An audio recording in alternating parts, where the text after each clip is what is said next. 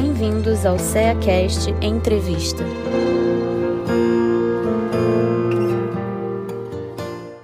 Sejam bem-vindos ao CEACast. Eu sou Ana Caroline Alves e hoje estamos com nosso amigo Marcelo Hollenberg, trabalhador da Casa Espírita Bezerra de Menezes de Miami, Flórida, nos Estados Unidos, para falarmos sobre a obra O Livro dos Espíritos de Allan Kardec. Seja muito bem-vindo, meu amigo. Oi, Ana. Muito prazer, muita alegria, uma imensa alegria estar aqui. Saudamos a todos que nos ouvem pelo CEACast e vamos aí conversar um pouco sobre o Livro dos Espíritos. Com certeza será muito proveitosa essa, nova, essa nossa conversa. É, e antes de iniciarmos, porque a gente sempre ouve dizer que Allan Kardec foi o codificador. Não foi ele que escreveu o Livro dos Espíritos?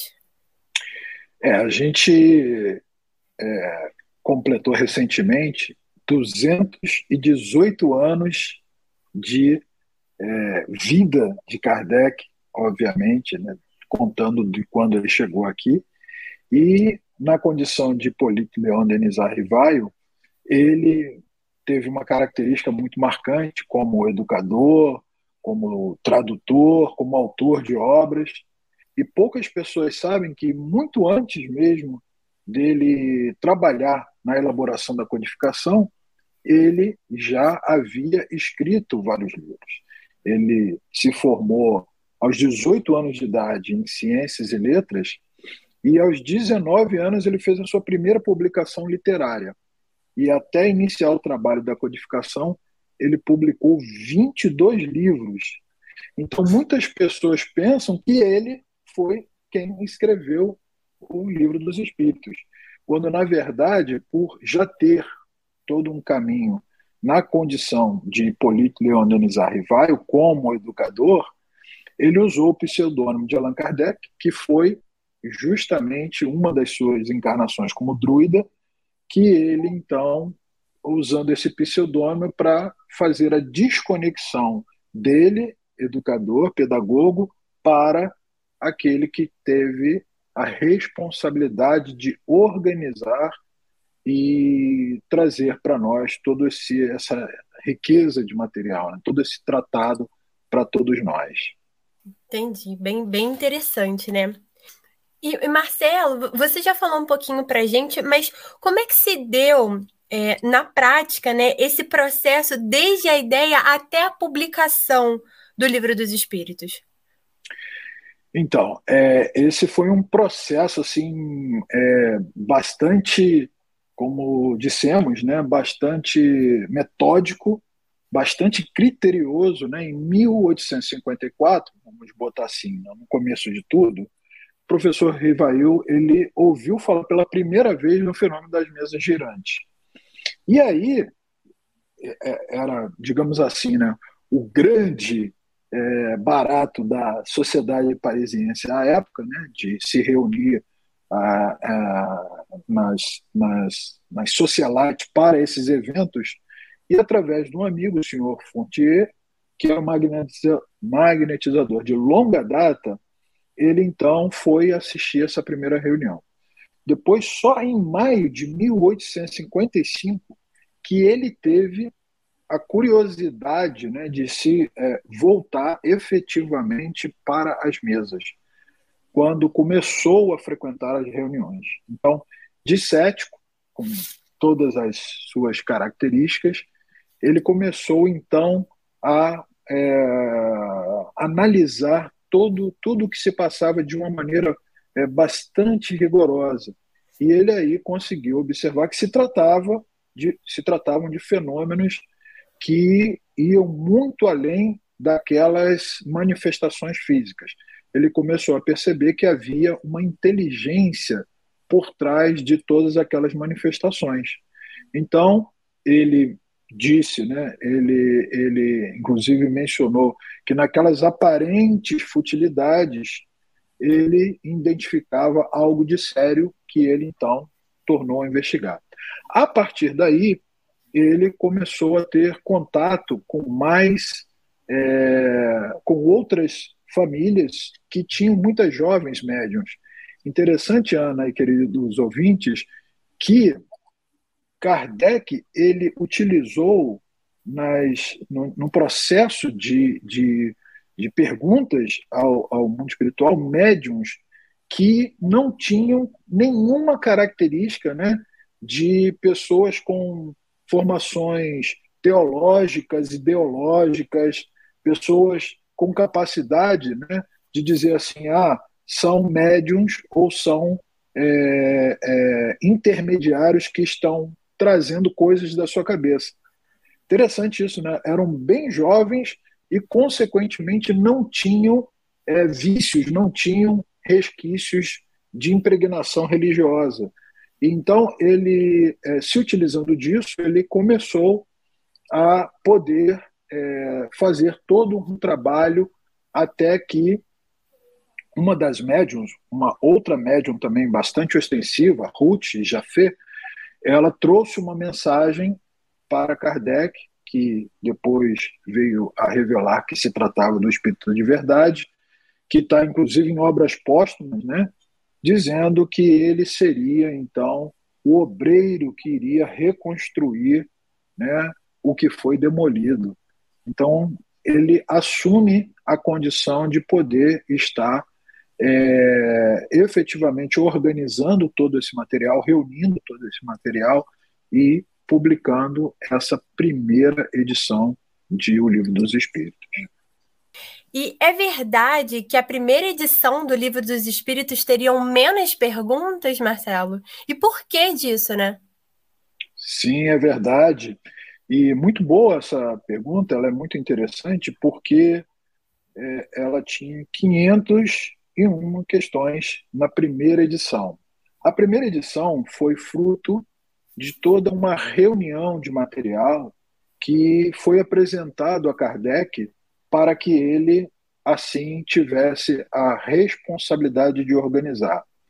Ele, por ser uma, uma pessoa né, muito séria, muito comprometida, muito responsável com tudo aquilo que ele divulgava, ele procurou primeiro se acercar de todas as informações.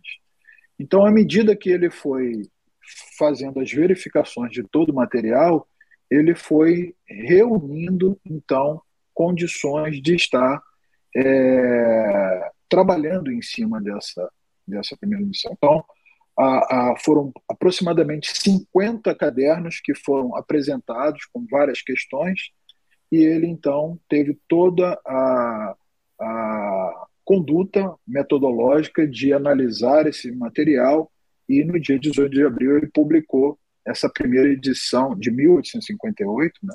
essa primeira edição do livro com 501 perguntas. No dia da publicação, no dia do lançamento da primeira edição, ele conheceu a família Dufour. E ao conhecer a família Dufour, ele teve contato com duas jovenzinhas, né, duas médiums, uma de 14 e outra de 16 anos, dentre elas a Hermance, a nossa querida Hermance Dufour, que bem mais tarde veio editar algumas obras também, e a Hermance Dufour, ele é, pôde observar que ela era médium do espírito São Luís. E a partir daí ele decidiu fazer toda uma reorganização, reestruturação, inclusive com novas perguntas, e na segunda edição passamos a ter 1019 questões, não mais, mais do que o dobro, né? não mais 501 questões. Então foi fruto de toda uma reorganização. Ele, por exemplo, observou que certas respostas elas estavam concisas e ele então procurou desdobrá-la para poder dar um sentido maior para que os espíritos estavam querendo dizer. Por isso que ela passou a ter é, um número bem maior na segunda edição, que foi em janeiro de 1860. E você já trouxe aqui para a gente bastante dessa importância que Kardec dá à metodologia. Então, há uma razão para ele ter dividido esse livro em partes? Sim, muito importante essa pergunta, porque quando nós vamos analisar, primeiramente, quando a gente vê a biografia, né, o histórico de Kardec, a gente vai entender por que foi confiado a ele essa missão, essa nobre tarefa de fazer todo o trabalho da organização. Ele não foi um mero, um mero perdão, organizador. Ele foi alguém que utilizou de toda a sua bagagem espiritual, toda a sua experiência noutras existências, até a presente existência como Hipólito Leon Denis Arrivaio, para poder desenvolver isso. Por que nós estamos trazendo essa base, esse fundamento? Porque ele teve diante de todo esse material e ele fazia é, análise sistemática das respostas. Mais do que isso, ele submetia a vários médiums de regiões diferentes para poder ter a certeza de que aquelas respostas verdadeiramente se tratava de espíritos não zombeteiros, não brincalhões, mas espíritos sérios de natureza superior. Muito bem. Então, uma vez que ele se acercou de tudo isso, o que, que ele é, foi orientado a fazer? Ele foi orientado a trazer de uma maneira muito bem estruturada, muito bem organizada, o livro em quatro partes principais. Essas partes nós chamamos de sublivros, que serão desenvolvidos nas obras básicas subsequentes. Ou seja, em cada parte do livro dos Espíritos, nós vamos ter um aprofundamento um desenvolvimento de tudo isso. Então não foi meramente, ah, vamos juntar aqui as perguntas e as respostas e vamos colocar nessa ordem aqui, porque parece que fica legal, parece que fica ajustado. Não. Foi todo um arcabouço, toda uma estrutura visando todo o trabalho que estaria por vir. Então, o que que, o que, que ele fez? Né? É, a gente vai observar que a primeira parte do livro, né, assim que ele foi estruturado, trata das causas primárias. Então, a primeira parte é, do livro cuida é, de toda organização, de toda estruturação que depois nós vamos ver na Gênese. A Gênese vai trazer toda essa organização, essa estruturação de uma maneira bem mais profunda. A segunda parte trata do mundo dos espíritos e a relação com o mundo espiritual, o mundo físico com o mundo espiritual. E aí nós vamos ver o desenvolvimento de toda essas, é, esse, essa gama de ensinamentos no livro dos médiuns, editado, publicado em 1861. A terceira parte, ou a parte terceira, são as leis morais, que são riquíssimas, valiosíssimas, que mais tarde será desenvolvido no Evangelho segundo o Espiritismo, foi publicado em 1864. E a parte quarta trata das esperanças e consolações. Essa a gente vai ter depois todo o desenvolvimento dela no livro O Céu e o Inferno. Então a gente vê aí que toda a organização da obra visava é, esse projeto de ali adiante ter o seu aprofundamento desdobrado nas obras subsequentes.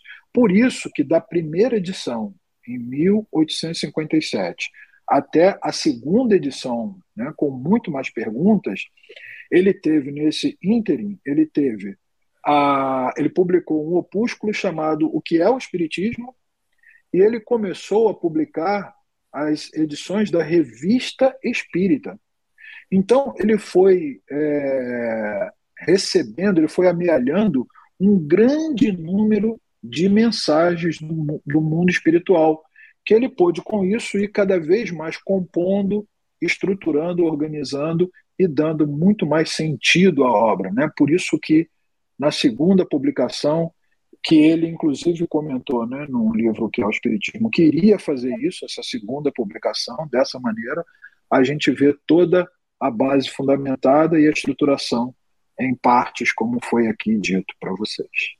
Sim. E só, só nos, nos é, nas divisões nós já temos uma pincelada dessa próxima pergunta, mas assim, de uma forma geral, quais são os temas tratados nessa obra? Sim, claro. A gente vai ver é, que a obra tem na sua organização principal, né, a gente tem uma, uma base introdutória que já fala, né, ele já fala do que se propõe, do que é esse essa obra, da maneira como ela foi organizada, de, de o que ela se destina. Então a gente já tem a, na instrução bastante informações. Depois a gente tem uma parte muito importante que são os prolegômenos. Em seguida, nós temos a divisão nas partes que nós aqui já trouxemos, que são é, é, a primeira parte tratando das causas primárias, né, Deus, no capítulo 1, tudo sobre Deus, no capítulo 2, os elementos gerais do universo, no 3, a criação, é, e no 4, o princípio vital. Na segunda parte, o mundo espírita ou o mundo dos espíritos. E aí ele trata é, sobre os espíritos, é, fala da encarnação, da volta do espírito né, ao mundo é, ao mundo espiritual e traz toda essa base de fundamentos. Na parte terceira, ele vem é, justamente trabalhar as leis morais e aí traz as nove leis, né, que são aqui muito bem aprofundadas para a nossa compreensão. E, por fim, na quarta parte, são, é, ele trata sobre as penas das esperanças e consolações. Capítulo 1 que trata das penas e gozos terrestres, né, a felicidade, infelicidade relativa, perdas de ente querido. Então, tem todo essa, esse ar de consolação, né, de amparo, de conforto que a doutrina nos oferece. Então, basicamente, os temas estão muito bem compostos e divididos nesses quatro, nessas quatro partes que dissemos, Ana. E a gente sabe que algumas perguntas, algumas definições são muito procuradas, são muito buscadas no, no livro dos espíritos, né? Então, o que, que ele fala sobre a origem dos espíritos? A gente sabe que isso é muito buscado no livro dos espíritos por aqueles que acabam de conhecer a doutrina espírita, ou pelos espíritas mesmo, né? Perfeito. O que ele traz, né, como dissemos, no capítulo 1, da parte segunda, né, ou segunda parte, dois espíritos, a gente tem lá toda a abrangência de como é, a visão né, da, da, da, da, criação. E na questão 78, só para a gente dar uma ilustrada, na resposta dos espíritos à pergunta que Kardec faz, né, se os espíritos tiveram princípio ou existem né, como Deus de toda a eternidade, a resposta já deixa bem claro que nos falta ainda condições de poder compreender. Nós só vamos alcançar o total entendimento da nossa origem como espírito quando alcançarmos um grau de pureza, um grau de elevação que assim nos coloque em tal condição. Então, ele diz assim: ó, se não tivessem tido princípio, seriam iguais a Deus. Ou seja, tivemos um princípio, só que nós não temos condição de saber exatamente em que momento e como isso se deu, de que maneira isso se deu. E só vamos conseguir verdadeiramente, como eu falei, na condição de espíritos puros, né? espíritos que compreendem Deus de uma outra forma do que a nossa aqui na Terra. E a gente também sabe, né, Marcelo, que uma confusão comum, e os espíritos falam muito sobre isso, é uma confusão de termos. E algumas pessoas ficam confusas com os termos alma e espírito. E a obra esclarece sobre isso? Esclarece, e justamente na introdução da obra, é, com o tema Ao Estudo da Doutrina Espírita, na segunda parte, a gente tem ali bastante claro, né? ele discorre muito bem sobre essa diferença. De uma forma assim, bem sintética, a gente pode dizer que alma é o espírito na condição de encarnado.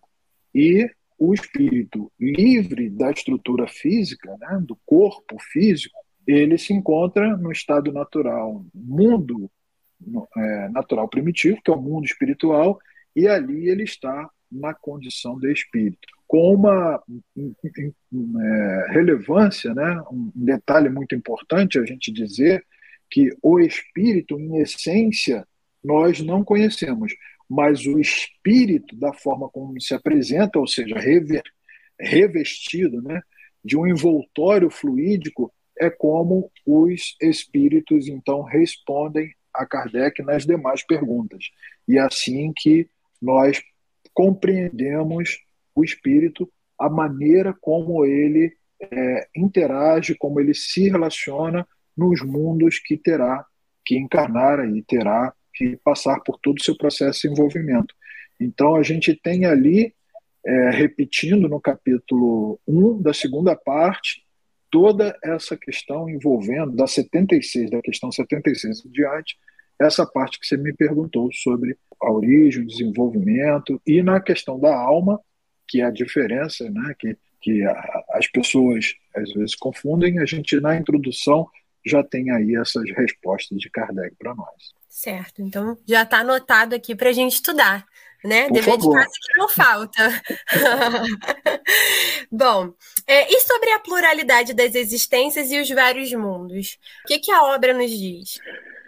A obra também traz para nós a visão, né? aliás, um dos fundamentos da doutrina espírita é exatamente esse: a pluralidade dos mundos habitados, né? além das múltiplas é, existências, para que nós, à medida que possamos ir é, burilando, transformando a, na, a natureza do nosso pensamento, do nosso sentimento, ou seja, adequando a nossa é, vestimenta, né, nossa túnica magnética, que nada mais é do que o nosso corpo espiritual, para aqueles que estão ouvindo pela primeira vez esses termos, né, a gente faz questão de deixar bem claro isso. Né? O espírito ele precisa de um elemento de relação, uma vestimenta para ele poder se relacionar com os mundos que ele vai habitar.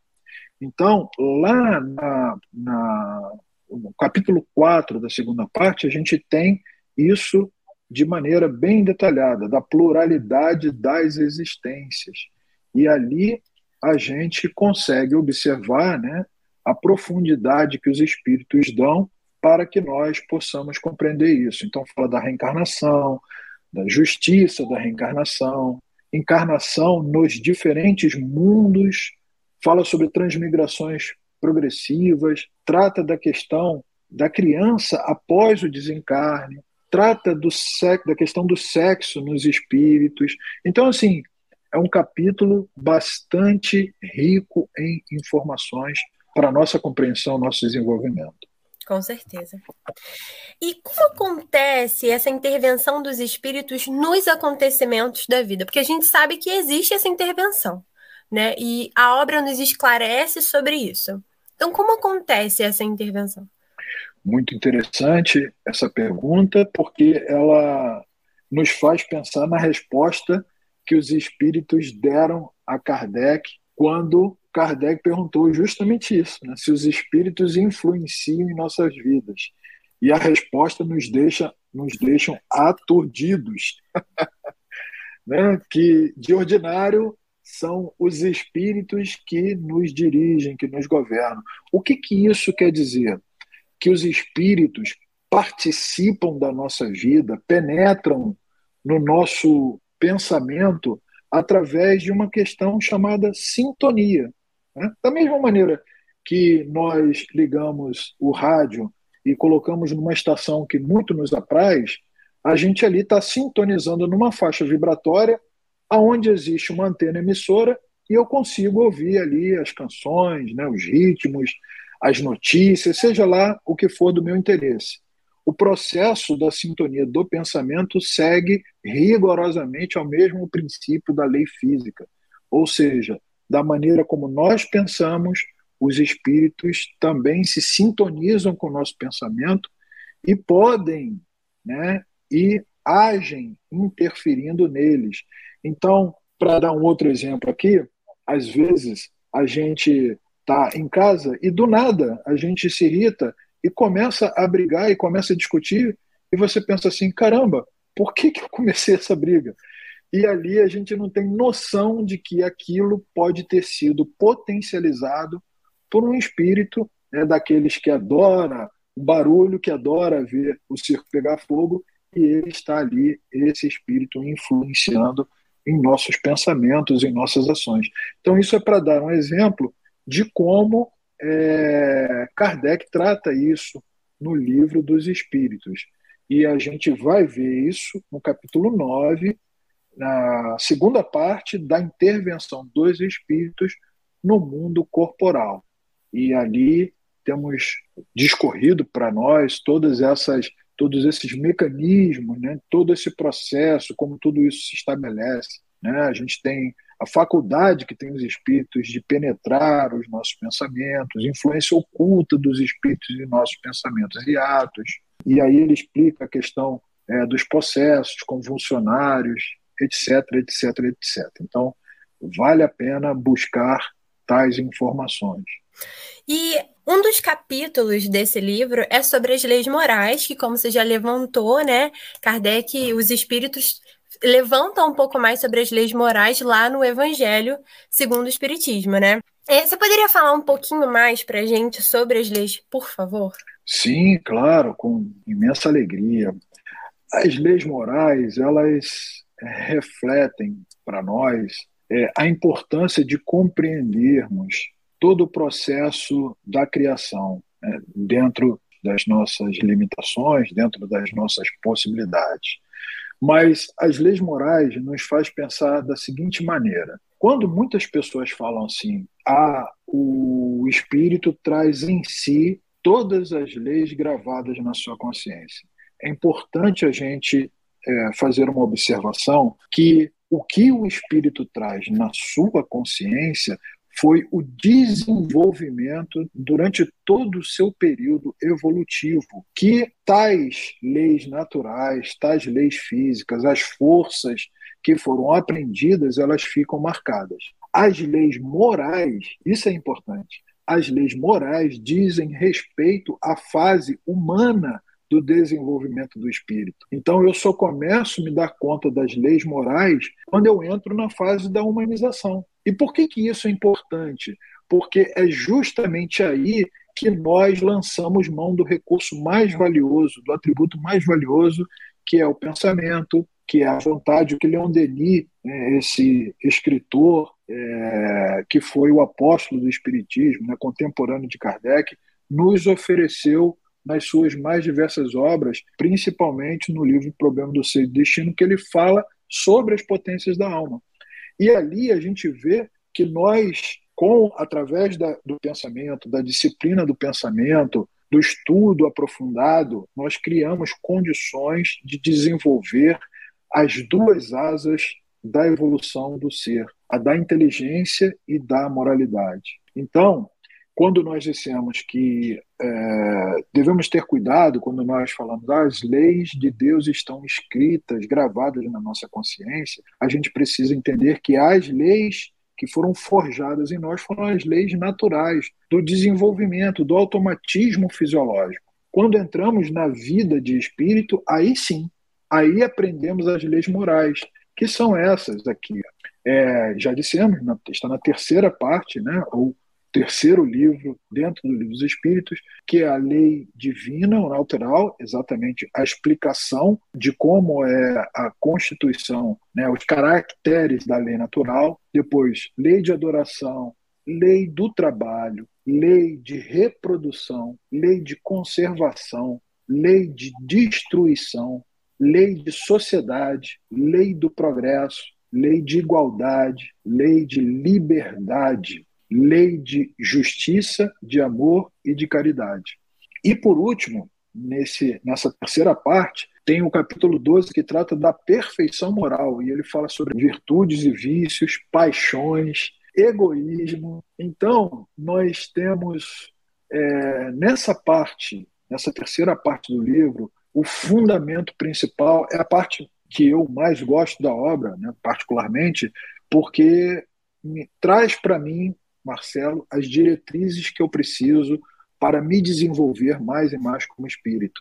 E é a mais difícil de ser seguida, porque confronta exatamente aquilo que nós estabelecemos no nosso psiquismo durante o nosso desenvolvimento, quantas coisas nossa visão né, desfocada, deturpada, acha que está correto, e quando a gente entra em contato com esses ensinamentos, com essas leis, a gente fala assim: caramba, né, quantas vezes eu pisei fora da linha e quantas vezes isso repercutiu na minha existência, sem, obviamente, dizer certo sobre o certo e errado, mas a gente compreendendo que uma vez que a gente foge, escapa da vivência dessas leis, tudo isso né, recai, tudo isso tem um peso na nossa consciência e a gente, consequentemente, responde por isso. Sem dúvidas. É, o livro fala das penas e gozos futuros, mas também das esperanças e consolações. O que, que os espíritos dizem sobre esses temas? Dizem muitas coisas para nossos corações ele, ele traz para nós, como, como eu disse ainda há pouco, né, assim, consolo, né, nos deixa nos deixa a visão de que a, o pai né, não tem essa imagem, essa figura que foi criada verdadeiramente como aquele legislador cruel, né, aquele velho de barba sentado né, que aponta os seus defeitos, os seus erros, ou quando você faz a vontade dele, ele fala assim: agora vem aqui desfrutar do que eu tenho de bom para você. Nos coloca muito é, frente a frente com a nossa condição de caminhada, de espíritos ainda imperfeitos, né? dentro da escala espírita, lá terceira ordem, espíritos imperfeitos, aqueles que ainda têm que lutar contra a influência da matéria, né? onde a matéria tem um predomínio muito grande. Então, quando a gente entra na quarta e final parte do livro, a gente vê é, que o fechamento da obra é pura consolação, é puro consolo para nós e nos faz pensar, né?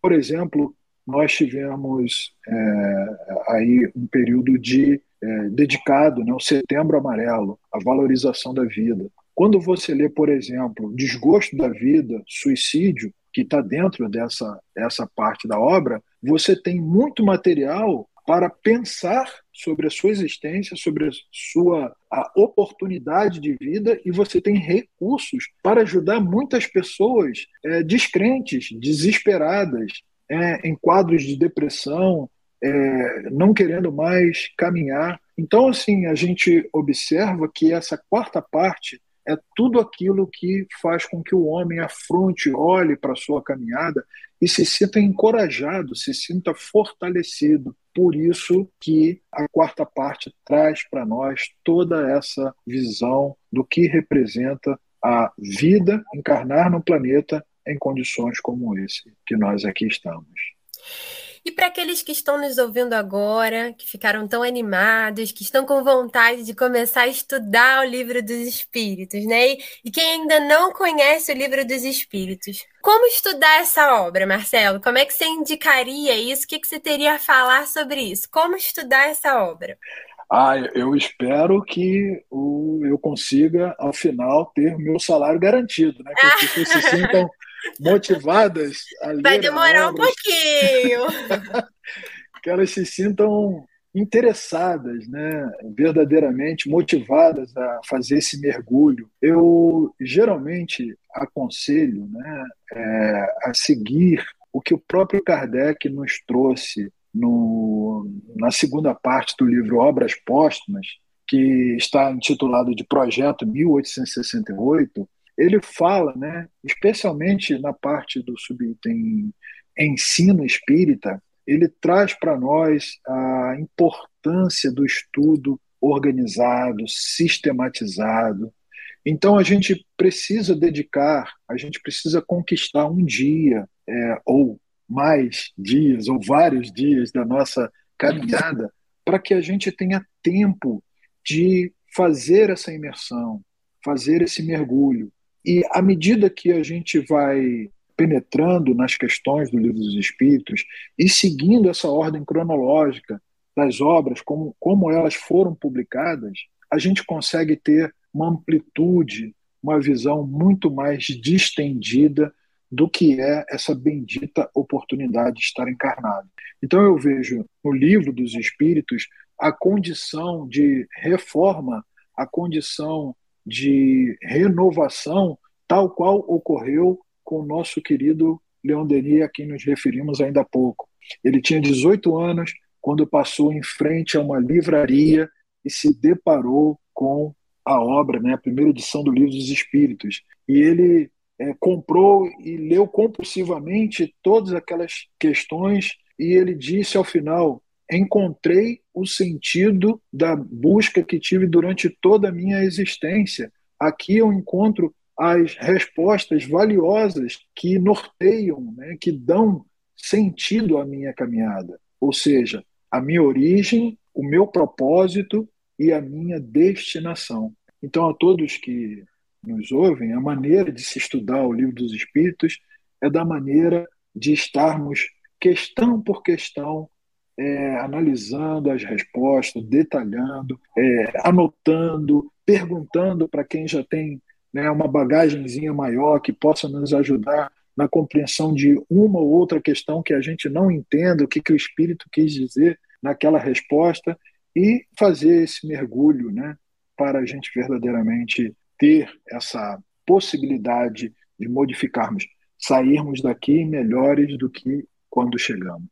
E para encerrarmos, é, com certeza você já falou um pouquinho sobre isso, mas qual a importância do livro dos Espíritos para a humanidade? Olha, essa pergunta ela tem um, um cunho filosófico assim muito significativo, sabe, Ana? Sim, sim. E queridos ouvintes, porque a gente está vivendo um período de transformação do planeta e a gente está tendo, né, que experienciar, passar e muitas vezes por pela nossa própria escolha por situações ainda de extremo rigor. A gente vê perversidade dos homens, a gente vê ainda né, fragilidades emocionais levando o indivíduo a atos bastante é, duros, difíceis.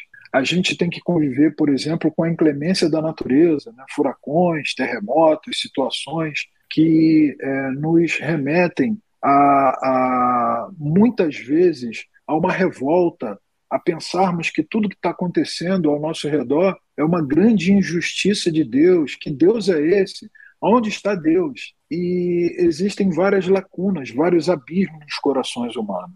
Então eu digo que essa obra para a humanidade, lida, estudada, refletida e sentida, possibilita uma visão diferenciada das situações, das questões da vida, como dissemos, com relação de onde viemos, para onde vamos, o que nós temos aqui como compromisso para nós assumirmos. Então, eu reputo como uma das obras transformadoras que ajudou a transformar minha vida. E como eu não poderia de, é, deixar de fazer marketing, propaganda positiva de uma obra tão valiosa, tão importante como essa. Com certeza. E a vida de muitos, né? Exatamente. Marcelo, infelizmente chegamos ao final. Com certeza, uma obra tão grandiosa a gente ficaria aqui dias e dias falando, mas infelizmente chegamos ao final do nosso CEACast. Agradecemos demais por tudo, em nome da nossa casa, deixamos o nosso agradecimento pelas suas palavras de amor, de carinho, e fica aqui o nosso convite para muitas outras oportunidades. Deixa aqui o espaço para você se despedir também. A gente agradece esse carinhoso e fraterno convite que sempre é muito bem recebido de nossa parte. É um, compromisso, uma responsabilidade estarmos nesse espaço falando sobre doutrina espírita. Então, além de uma imensa gratidão para nós, é um meio de nós podermos cada vez mais colocarmos ali a nossa contribuição, nosso tijolinho nessa grande obra que é a divulgação da doutrina dos espíritos. Eu envio saúde, envio um beijo no coração dos nossos ouvintes e um outro beijo grande no seu coração, Ana. Ah, que lindo! e aos nossos ouvintes queridos, esperamos que tenha sido uma mensagem de muito amor, que tenha chegado aí com muito carinho no coração, porque com certeza foi um trabalho com muito amor. E até o próximo CEACast. CEACast, o podcast do Centro Espírita Antônio de Aquino de Rio das Ostras.